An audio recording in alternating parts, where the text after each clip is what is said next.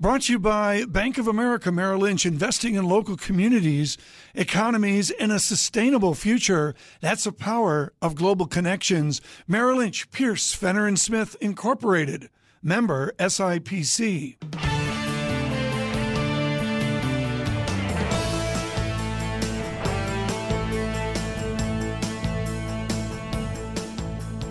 Welcome to the Bloomberg Surveillance Podcast.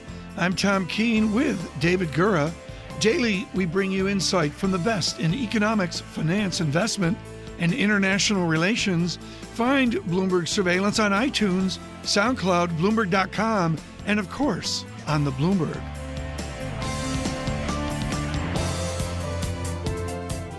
Classic book, an immediate classic in September of 1999. Catherine Mann's Is a Trade Deficit Sustainable? Change the Dialogue on International Economics and Trade. Dr. Mann joins us now from our studios in Washington. She is the chief economist for the OECD in Paris. Catherine, it seems like we've come so far from your cl- classic book. Yeah. Help us now with the border tax. Peter Navarro right. suggests it can work for America. Nouriel Roubini with a spirited defense of not doing the border tax. Which should it be?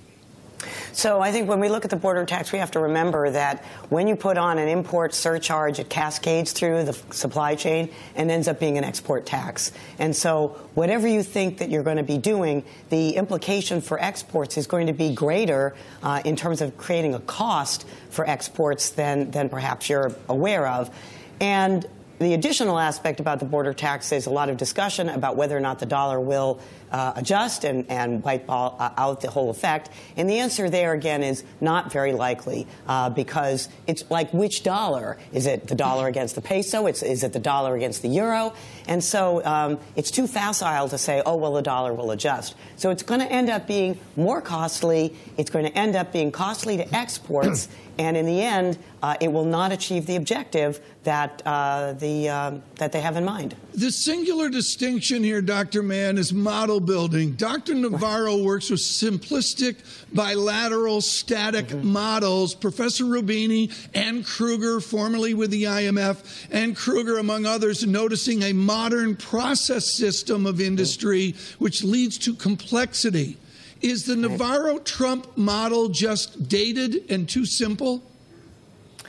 Well, we've never believed that looking at bilateral trade deficits was, was what you should be examining when understanding the impact of trade on a country. Uh, it's the overall deficit that is uh, an issue, or maybe not an issue, but certainly not on a bilateral basis. And again, sort of a, a, a, blanket border tax adjustment is going to have a much more negative effect on exports than, than you would think.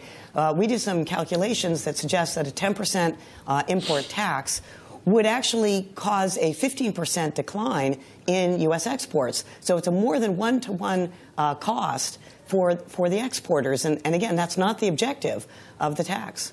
Tell me here, Lord King, if you would, the differential between border dynamics of a large exporting country like Germany, the struggles of the United Kingdom in Brexit, and the oddity of a dominant American system. These are all unique trading nations, aren't they? You can't use one analysis. I, I think that's right, but I also think that we should recognize that over a long period of time, we've all benefited from the opportunity to trade with each other. After all, why would we want to put impediments in place to stop individuals and businesses trading with each other across borders? We don't do it within borders. We shouldn't necessarily do it across borders. And I think that, you know, Catherine's right, that there are real costs here to interfering with the natural way in which trade would otherwise operate. I think the initial proposal for a tax reform had some merit behind it. But I think what's very unfortunate is to combine a proposal for corporate tax reform with a quite separate proposal for the border tax adjustment. And I think that is a, a separate issue altogether one of the big challenges, I think, in the modern world is to see how far we, as large countries, are prepared to subject ourselves to rules of the game which we would like to impose on other countries, but in return, to get them for accepting it, we need to impose it on ourselves. And I think this is where the issue of the border tax is likely to end up with a rather unfortunate argument in the World Trade Organization. Um, Dr. Mann, in your OECD forecast released today, you say the global economy may not be strong enough to withstand risks from increased trade barriers, but you also talk about the overblown stock market and potential mm-hmm. currency volatility. So you're raising yeah. forecasts, but you're warning of the risks. If it goes badly wrong, do we risk seeing a recession, or because you're looking at 2 to 3% growth, we, um, we can't fall in a recession? So I think what we're, what we're talking about is we've got an improvement in growth 3.6 by 2018 for the global economy. But um, that's really flying very low. And when you're flying low and you get a downdraft from the financial system through a couple of different channels um, or through uh, changes in expectations for trade coming through the trade channel, you can wipe away all of that gains that we have in, in growth over that time period. So um, we're not talking a recession, but we are talking about a continuation, potentially a continuation of the low growth trap that we've had in the last five years. And we've seen the consequences of that, both economically in terms of rising inequality, but also politically in terms of uh, you know, disruption and populism. So um, when you're flying low, you don't want to you know, take a chance on downdrafts, especially when but they're so- self inflicted. But so, Lord King, this goes back to the fact that if you if you want everyone to play by the rules, and you can't expect other people to play by the rules that you don't play by, so it would mean that some kind of you know if we do have increased protectionism, which actually solidifies and crystallizes, the swi- there would be a pretty swift response to it. Yes, and I think the I mean Catherine's right to point to the concern that we should all have about continuing slow growth. So before the financial crisis, the world economy grew by more than four percent more often than not since the immediate bounce back from the crisis in 2009 10, the world economy has not grown above 4% in any single year, and no one is forecasting that it will in the next few years. So this is a period of uh, un, you know, slow growth, which is below our ability to grow. And we could grow faster, and we will need to do so if we're going to be able to employ right. all the resources that are available. This is wonderful. Let's continue this conversation. Dr. Mann, I think of Jacob Viner, 1946, Power versus Plenty. Are we simply rationalizing a new neo mercantilism? Are we dealing with a zero sum mercantile society of power versus plenty? So there's no zero sum here. I think that's one of the things that we have to remember that trade is not a zero sum exercise. trade expands the pie. What we haven't done is deal with the fact that distribution of the pie has been unequal, and we've ignored that for a long period of time. We've been able, or we've like rationalized ignoring it because the pie was growing rapidly prior to the financial crisis. Since then, you know, the pie hasn't grown so fast. The distributional consequences have become much, much clearer. And so we have to get on board with doing the right things on the domestic side. It means that trade policy is complemented by a whole range of domestic policies that we've chosen not to do. And in fact, to the extent that we have taken away uh, fiscal mechanisms for redistribution over the last four years, we have made the distribution situation worse. Help me here, Lord King, with the place of the United Kingdom in this new debate of power versus plenty. How does the nation of the East India Trading Company, how do they establish a place within the new power of Trump politics versus the plenty we all desire? Well, the United Kingdom is the fifth biggest economy in the world, so it's, it's got plenty uh, of size and weight in the world economy. But I think what we've seen in recent years is that having plenty, that is being a large economy, doesn't necessarily give you the power that you would want.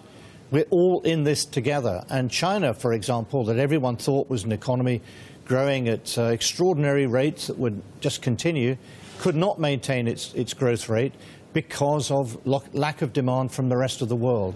Unless we find a way to get out of our problems through some sort of cooperation to rebalance our economies together, then I suspect that we're going to see a continuation of slow growth. For the United Kingdom, what that means is that we need to accept the fall in sterling as a necessary part of the readjustment of the British economy and then see resources move from consumption to exports and investment. So, Dr. Mann, given what Mervyn King has just said, do you see the possibility of some kind of Plaza Accord or a way of all nations to come together to find an agreement where everyone benefits, or will it be a race to who fixes productivity first? That means they'll be on top. Well, the race to fit, I mean, we can, we can work this out together. We know that productivity is enhanced by trade. We also know that productivity is enhanced by investment, and both of those can be facilitated by the mm. right sort of fiscal uh, policies, where we're talking about both taxes and transfers, yeah. as well as the structural elements that are associated with that. Now, one of the things that we can do collectively, in addition to following trade policies that make sense for everyone, is to engage in collective fiscal actions. And again, we're not necessarily talking about spending on roads and bridges. Some countries need to spend more on education, as indeed Philip Hammond is doing in the case of the UK, and some countries need to spend more on R&D. So these are um, ways in which each country follows its own path, appropriate to its own situation on the fiscal side, but it becomes a collective action. Each country benefits more because they do it together. And so following through on open trade policies, following through on collective fiscal policies is a strategy to get us back to that 4% or more growth rate, which will allow productivity enhancements to increase and will uh, allow us to redistribute better as well. You know, Dr. Mann, thank you so much for joining us in this spirited thank conversation. You. Catherine Mann of Brandeis, and of course of the OECD uh, in Paris.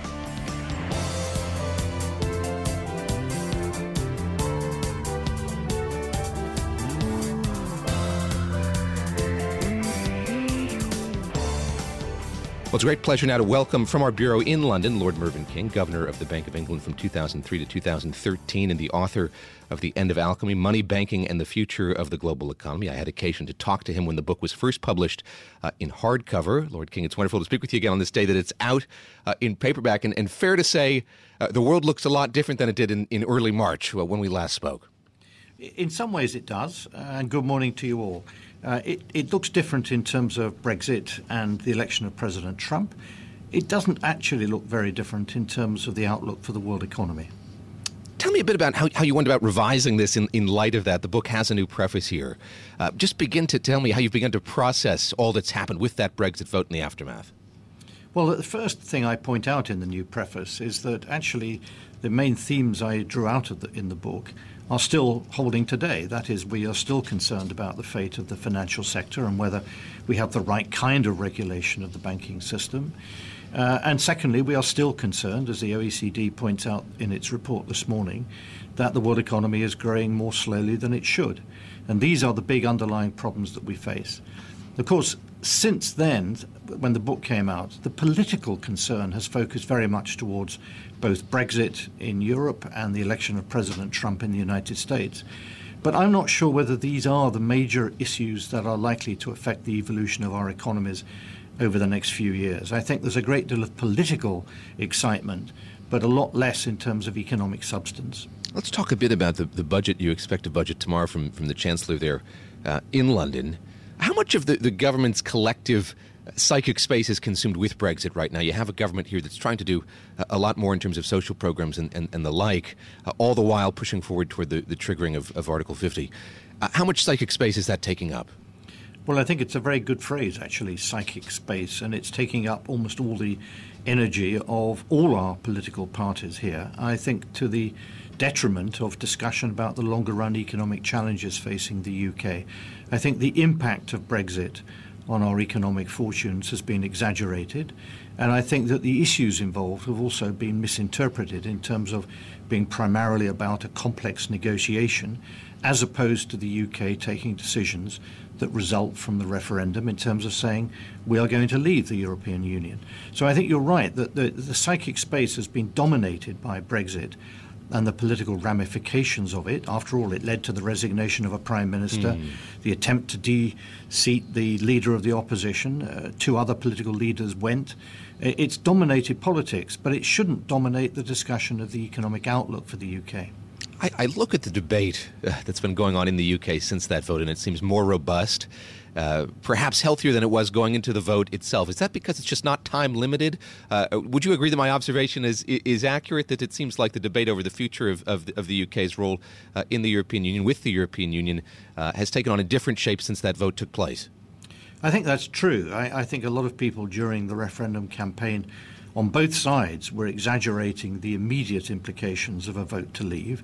And obviously, what we've seen since is almost no impact at all.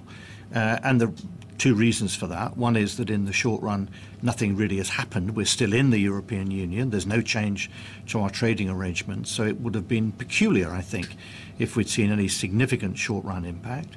But the second imp- observation I'd make is that it's not at all obvious to me that the long run impact of Brexit will be anything like as severe as some people have been arguing, again, on either side. It's not going to be uh, the restoration of UK's economic fortunes, nor is it going to be the end of the world for the UK economy. People want to trade with each other, and they will carry on doing that. Lord King, how surprised have you been by uh, the economic reaction to that vote uh, from last summer? Did, did you think uh, at the time that the consequences could be more severe than they have played out to be? Uh, no, and, and, I think that uh, during the campaign, uh, that some of those people who argued that we should vote to stay in threatened the rest of us with the um, the words that if we were to vote to leave, then we would see higher interest rates, a lower level for sterling, lower house prices. And frankly, my reaction was that's exactly what the policy authorities have been trying to achieve for the past three years. Uh, and the British people managed to achieve it in one day, whereas the authorities had failed to achieve it. Britain needed a lower level for sterling, given the size of its current account deficit. We needed to rebalance our economy by getting back to a more normal level of interest rates, and we needed to do something to take out the upward pressure on house prices. Now, if Brexit has led to that, then that's so far rather a good thing. But as I say, I don't think the long run consequences of Brexit will be anything like as severe as many people are currently arguing. Help us here in the U.S. understand the role of the, the House of Lords in all of this. Uh, we saw the rejection of uh, what Theresa May put forward, the Prime Minister put forward a couple of days uh, ago. What role is the House of Lords playing here uh, in this process? Well, the, after the Supreme Court ruling in January, which meant that in order to invoke Article 50, Parliament had to uh, vote for that a motion to invoke Article 50. That has to be supported both by the Commons and the Lords. Uh, and the Commons have voted very clearly to invoke Article 50 in a simple piece of legislation. Some members of the House of Lords wanted to attach amendments to that to limit uh, the conditions under which the Prime Minister could make that invocation. Um, now, if, if the House of Lords continues to do that, then it could actually defer the ability of the government to invoke Article 50 by a year. But my expectation would be that when we get in another week or so to the final stages in which the Commons and House of Lords iterate between themselves, then actually the Labour Party and the House of Lords may mm-hmm. well back down and decide that actually it would make more sense to support the uh, motions coming out of the House of Commons, right. and the House of Lords would then end up supporting it. The government could then invoke Article 50. Failing that, I think there could be quite a serious political fallout, both for the House of Lords and also for the opposition. Uh, Mervyn King with us for a few more minutes here this morning. Lord King, uh, we have been advantaged by the perspective of Lord Desai of the London School of Economics. He's written a book, Hubris, on humility and what is needed after a great financial crisis. You lived the financial crisis, I think, of Northern Rock and your acclaimed speech in Scotland of, of years ago. Are we humble enough now, or are we already back to the giddiness, forgetting the lessons learned of 2008 and 9? Well, I think in one dimension we need a little more humility, which is that the economics profession thought that it had solved the problems of macroeconomic management, and I think we saw from the results of the financial crisis that we had not, that we did experience a very significant downturn in the world economy, which has persisted, and we haven't got back to normal rates of growth. So I think we do need a little more humility in thinking through whether or not we actually understand how the world economy operates. And part of my book is to explain what we need to do to put those that, that way of thinking right. And I think there are lessons there for central banks and other economic commentators whose conventional models not only failed to help us understand the nature of the financial crisis, but actually have failed to uh, explain and predict the slow growth rates that we've seen since. Very quickly here, and I know you've survived an hour with Tom Keene on, on TV. Thank you very much for being so generous with your time. We, we have a debate here in the U.S. about the future of the Fed Reserve. We're going to see a lot of personnel changes there. When you, when you look at the Fed, when you look at other central banks, how much of an existential dilemma are they facing right now? It seems like ours is uh, going to face uh, whether or not it has a PhD economists versus bankers, et cetera. Uh, where are we in terms of, of central banks broadly? So I think that the biggest threat to central banks is the expectation that it should a be responsible for the fortunes of the economy when in fact it can have only a limited impact in the short run in boosting growth and secondly that it mustn't it's very important that central banks do not take upon themselves more responsibilities than they can in fact discharge and I was worried in recent years mm-hmm. that central banks had got themselves into the position of saying right. that we are the only game in well, town, and they're not. We're going to have to leave it there, Lord King. I'm so so we could go on and on and on. Great to speak with I you. I can't say enough about the end of alchemy. Look for it now out in paperback. The movie Memorial Day 2019.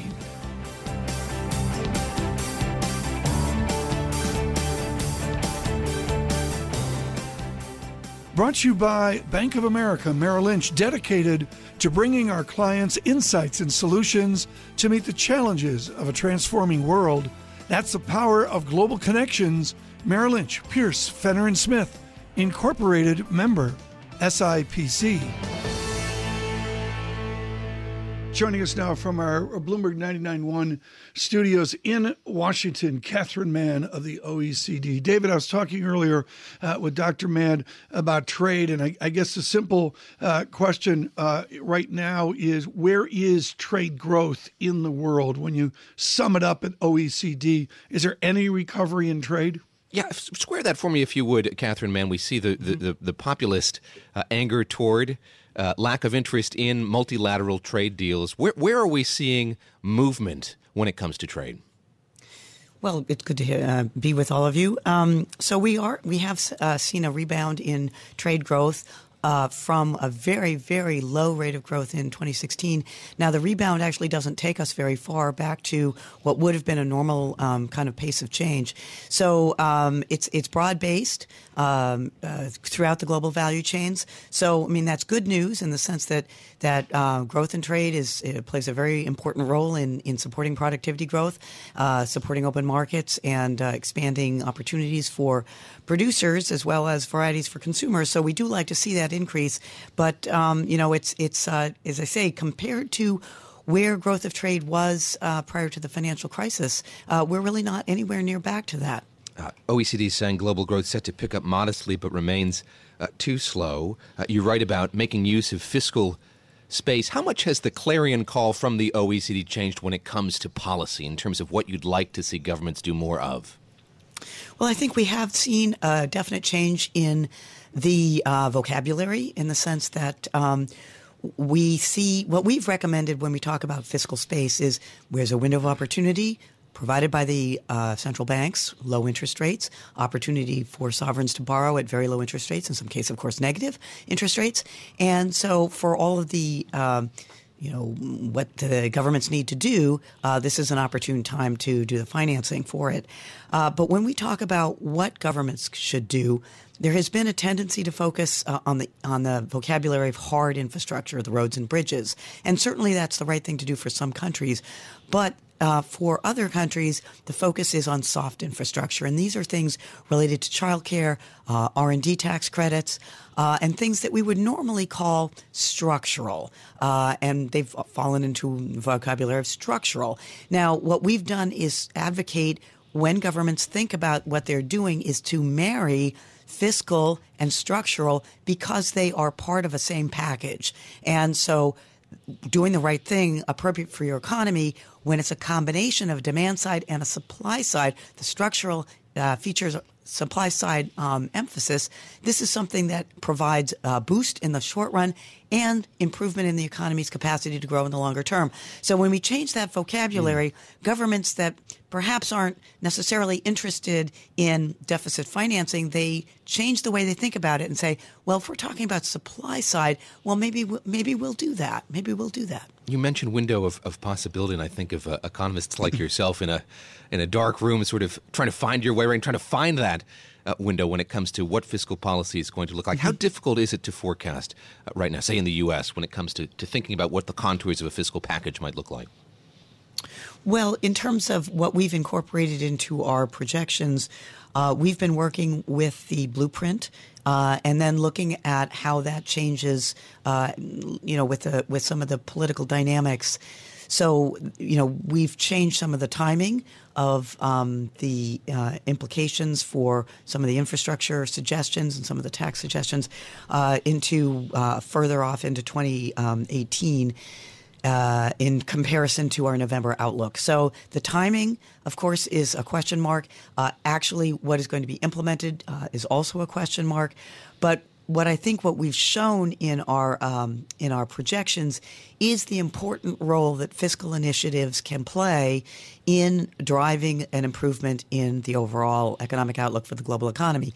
We've also shown the extent to which Europe uh, has not really gotten on board with this uh, potential use of fiscal space. There is more room in, in, of fiscal space in Europe than uh, than many of the governments there think. Uh, we have pointed out which governments can move uh, a little bit more in the direction of doing, um, you know, fiscal initiatives. As I say, this marriage of sort of traditional fiscal spending, but then focusing on the structural elements and putting that together would uh, create an, an, environment of more robust growth than even that we've uh, seen already. So uh, when we think about the possibilities for for the uh, global economy, we see modest growth, but something that, that could be better right. if the government's got on board. Thank you so much for your time today on Bloomberg Radio and Bloomberg Television. Catherine Mann of the OECD. Really can't say enough. It was a magic moment with Mervyn King and Catherine Mann earlier.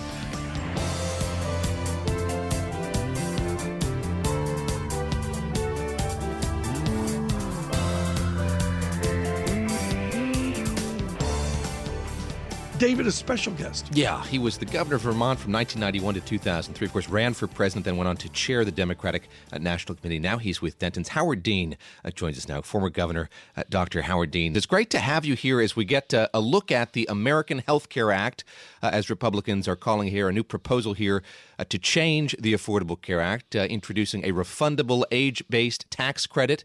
Uh, the theory there to help it buy, help people buy insurance ends a requirement to have coverage and would eventually eliminate uh, many taxes used to fund the 2010 uh, law, the Affordable Care Act. Uh, Governor Dean, let me ask you first for your reaction here. Is there anything in this legislation that's palatable to you and your Democratic Party?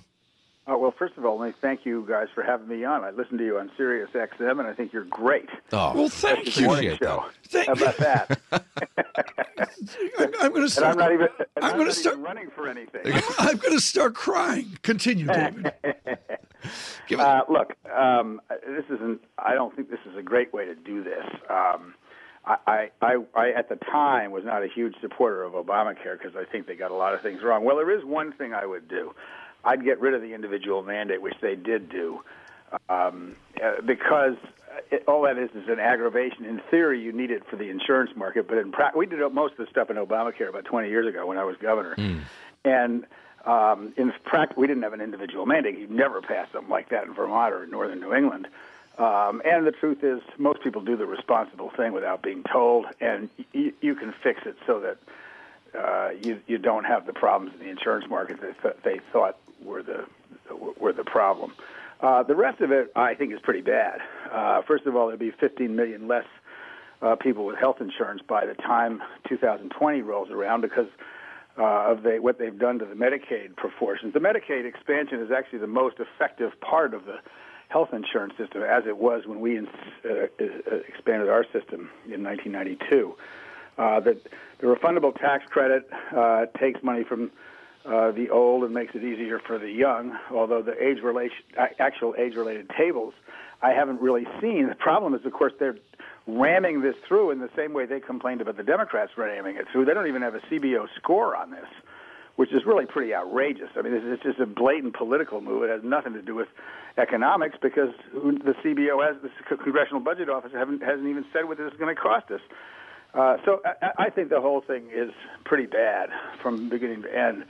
Uh, except for getting rid of the individual mandate, which I never thought was necessary in the first place. I'm, i mentioned you're with Dentons now, and I imagine that part of your role there is working with businesses who are wondering what this regulatory environment looks like. What do you tell them about where we're uh, headed? What are businesses worried about? What are your clients asking you about? And do you think that we're going to see some sort of reconfiguration of the healthcare law? Um, unfortunately, I, not the kind of reconfiguration of the healthcare law we need. What we tell our businesses, um, our clients in general, and I want to, we have, well, look, we have an, this is the largest law firm in the world, mm. so we have a huge healthcare team that stretches from Oakland to Beijing. Um, so I, I don't want to speak for everybody on sure. the Dentons healthcare team. Basically, what we tell, particularly our domestic clients, is you need to get into a system where fee for service medicine is gone, it disappears. The real truth about healthcare is you're never going to control the cost as long as the economic incentives, and economic incentives are incredibly powerful and they work as long as the economic incentives are to get people like me, a former physician, to spend to do as much stuff as we can, we're going to keep doing it, and that is why healthcare costs are going out of control because we all get paid for doing as many procedures yeah. and keeping you as long as we can in the ICU. Let me let me reset here, David, with with the idea that some of our audience may not know that Dr. Dean wandered out of St. George's School and lost in Newport, Rhode Island moved far deep southwest to Yale University, and then darkened the door of the Albert Einstein College of Medicine, which which was hugely prestigious, still is, but hugely prestigious at the time. This is a guy that's actually done medicine. What, what a novel idea! Where's the common ground, Dr. Dean, that you have with Dr. Paul? I mean, you're both doctors. Where's the common ground for physicians and nurses in this debate? Uh, I don't know that there is any. Um, although I don't, you know, I, I know what Rand is against, but I don't really uh, know what he's for. So I, I can't. I don't want to get into debate with him, especially in absentia. Um, look, what we want is as much decision-making capacity in the hands of the patients and the physicians and the nurses as you can possibly have. First of all, however, most people, including a lot of doctors, don't really understand how the healthcare system works. HSAs, for example, are fine for small items. A thousand dollar HSA is a good idea. People will make decisions about whether they should go to the doctor for a cold or maybe wait and see if it doesn't go away by itself. The problem is the really big ticket items in medicine that are driving the cost are whether you should have an MRI, whether you should spend $150,000 on an oncological drug or $250,000. Those decisions are not made by patients uh, well because they're all an emotional extremist when their care gets that uh, expensive. So that is why I tell people, including our our our, uh, our drug company uh, clients, we are all better off if you get rid of the fee for service system, have a lump sum for each patient per year, and then let the medical establishment live under that lump sum. Are there going to be some people who cheat? Yes, there are people who cheat under the current system. You'll get a health care system because it'll pay doctors and hospitals to keep you healthy instead of hoping that you need an MRI or end up in the ICU, which is where their revenue source is. You know well uh, how much political capital Democrats expended on getting this law uh, through right. when they did. When you look at the Democratic Party today, how much cohesion is there? How much commitment is there to protecting this law that they spent so much energy, so much political capital on? Well, look, let's just be blunt about this, if I may. This was a mess. Um, this was done uh, not very well. Uh, there was a lot of uh, people who, a lot of academics who didn't really understand what the hell they were doing. The bill was essentially written by the insurance industry in the Senate. Uh, the politics of it was awful. Um, so I, I don't hold up Obamacare as the perfect way to fix health care, but it did do a couple of really important things. Some, one of or two of which are preserved in, in the Trump Care proposal, as it will become known if it passes this way. One is it recognizes that pre-existing conditions uh, should not be a reason to disqualify somebody. Now, there's some funny business they've done in this proposal, which is not good, but it's they didn't throw the whole thing out. Uh, two is it lets uh, young kids stay on their or young people up to 25 stay on their yeah. parents' health insurance. That's very helpful, uh, and that was a good thing. But this could have been done. I, I favored a, a public option. I really truly believe that people ought to, well, if you're really going to have options in, in health insurance, you, signing up for Medicare at an early age ought to be one right. I mean, in the little bit that I've read of it, and folks were waiting to see the financial analysis of the uh, Trump care or whatever, Speaker Ryan care, whatever you want to call it, is the basic idea of tax credits. How, how valuable are tax credits to 50% of America that's basically financially flat on their back? They've got zero value, don't they? Well, yeah. The, now they say it's a refundable tax credit, but you know, if you're not paying any tax because you're not making exactly. Uh, and, and, you know, Mitt Romney used to complain that 47% of the people in America didn't pay taxes. Well, that isn't true. Of course, they pay a lot of taxes in Medicare and Social Security taxes, but a lot of them don't pay a lot of income taxes. They don't make enough money to pay income tax. A, a, a refundable tax credit is not going to be helpful, particularly to people like that. Yeah. Just lastly, here, I'm, I'm curious. You were the what, the pioneer of the 50 state strategy. Looking forward here, when you look forward at the Democratic Party, where it's headed. Yeah, good question. Uh, what, what what states weren't part of that 50 states last yeah. time around, and how are you going to get them on, on board? Yeah, in 40 seconds, help us with the future of the Democratic Party. Uh, look, we, we need a complete and total reset. Uh, we obviously need to reinstitute uh, uh, com- competition in all 50 states, but things have changed a lot in the eight years since I was chair. Um, and w- what we really need to do is have a strategy for getting young people to identify with our party. They all vote for us all the time, but they don't consider themselves Democrats because they don't like institutions. And I think we have got to well, figure out a way to, to bring them, and they're doing it on their own. We need to organize that, and that's going to be a tough haul. Dr. Dean, thank you so much for listening to us on Sirius and XM Channel 119. we'd love we'd love to see you darken the door yes, of our studios. Please. I need a checkup anyway, so we could kill two birds with one stone. Howard Dean is a Democrat.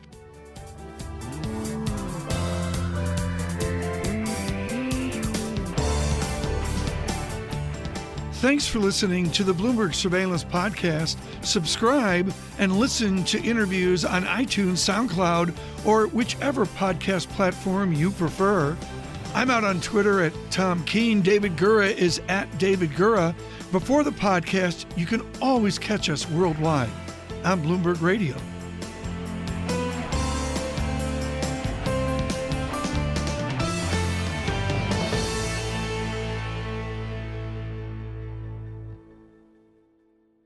Brought to you by Bank of America Merrill Lynch, dedicated to bringing our clients insights and solutions to meet the challenges of a transforming world. That's the power of global connections. Merrill Lynch, Pierce, Fenner and Smith, Incorporated member, SIPC.